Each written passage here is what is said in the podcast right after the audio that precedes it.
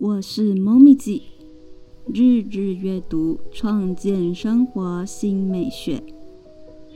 欢迎回到绘本村。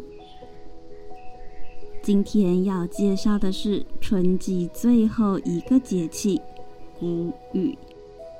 此时为水稻幼穗形成时期，水田需要较多量的水。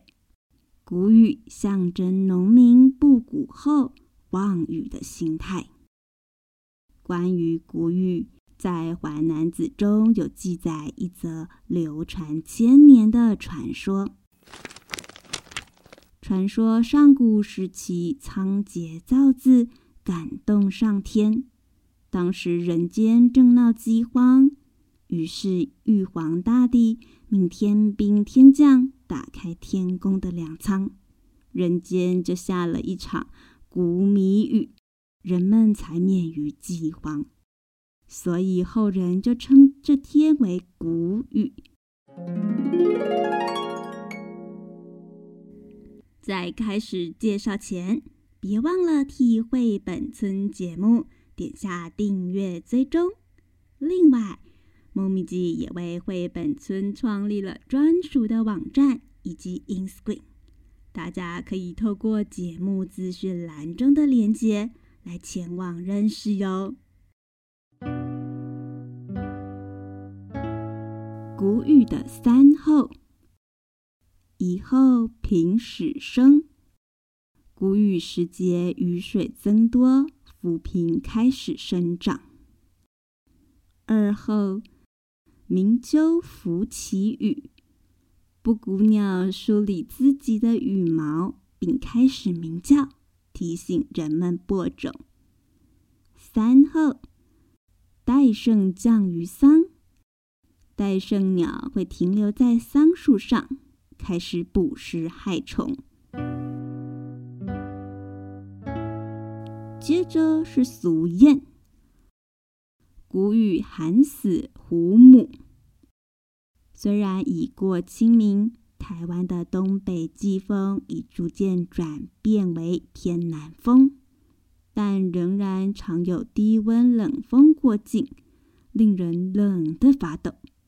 甚至连勇猛的母虎都会被这种冷空气给冻死。所以，衣柜的冬衣先别急着收哦。谷雨前后好种姜，此时台东花莲地区正是种植生姜的季节。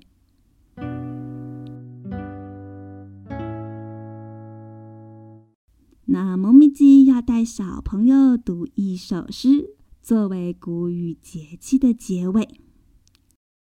这首诗是选自唐杜牧所写的《江南春》。千里莺啼绿，水村山郭酒旗风。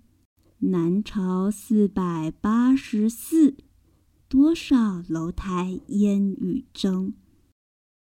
诗中提到“绿映红”，指的是花草树木红绿相映。酒旗，古时候旅馆酒家的旗帜。挂在门口招引客人。另外，南朝是上承两晋，五胡十六国，下接隋朝。而南朝当时盛行佛教，据史书记载，光在江苏健康一带就有佛寺五百余座，大都建筑华丽，且多数都有保存到唐代。